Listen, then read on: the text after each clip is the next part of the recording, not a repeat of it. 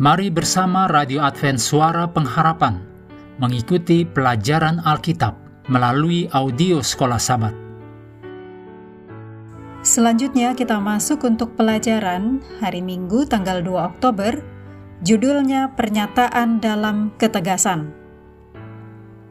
Mari kita mulai dengan doa singkat yang didasarkan dari Wahyu 20 ayat 6. Berbahagia dan kuduslah ia yang mendapat bagian dalam kebangkitan pertama itu. Kematian yang kedua tidak berkuasa lagi atas mereka. Amin.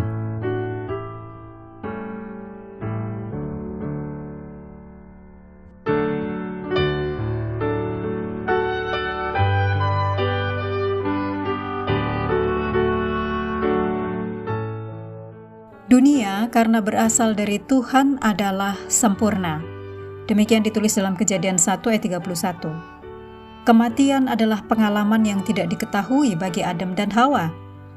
Dalam konteks itu Tuhan datang ke Taman Eden dan memperingatkan, semua pohon dalam taman ini boleh kau makan buahnya dengan bebas, tetapi pohon pengetahuan tentang yang baik dan yang jahat itu janganlah kau makan buahnya, sebab pada hari engkau memakannya, pastilah engkau mati.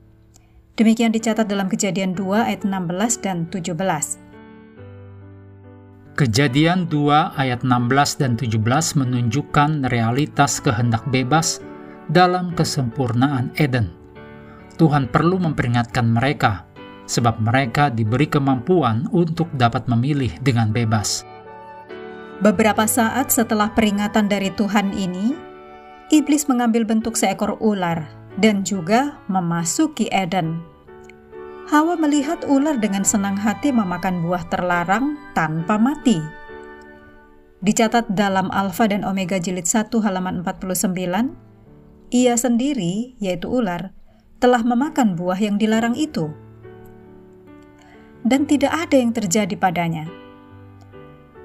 Anda dapat menempatkan diri pada posisi Hawa dan membaca kembali kejadian 3 ayat 1 sampai 4 di mana kata-kata itu terdengar sangat meyakinkan. Dari perspektif logika manusia, argumen ular terdengar jauh lebih meyakinkan daripada firman Tuhan. Pertama-tama, sejauh ini tidak ada bukti di dunia alami tentang keberadaan dosa dan kematian. Kedua, ular itu sebenarnya memakan buah terlarang dan sangat menikmatinya. Jadi, mengapa Hawa harus menahan diri untuk tidak melakukan hal yang sama? perintah Tuhan tampaknya terlalu membatasi dan tidak masuk akal. Sayangnya, dalam memutuskan di antara dua pernyataan yang saling bertentangan itu, Hawa mengabaikan tiga prinsip dasar.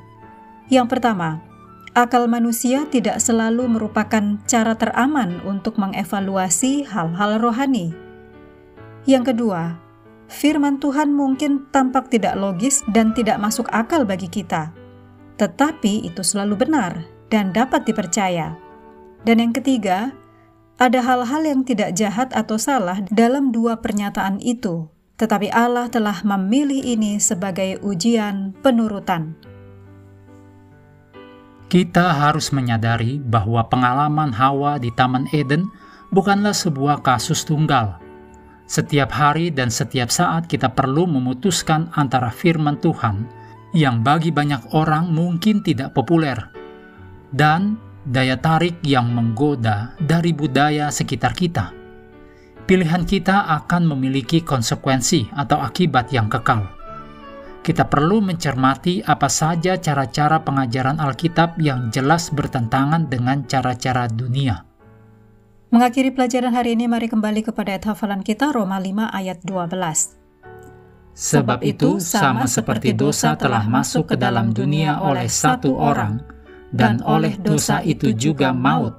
Demikianlah maut itu telah menjalar kepada semua orang, karena semua orang telah berbuat dosa. Hendaklah kita terus tekun mengambil waktu bersekutu dengan Tuhan setiap hari bersama dengan seluruh anggota keluarga. Baik melalui renungan harian, pelajaran sekolah sahabat, juga bacaan Alkitab sedunia percayalah kepada nabi-nabinya, yang untuk hari ini melanjutkan dari 1 Samuel pasal 26. Tuhan memberkati kita semua.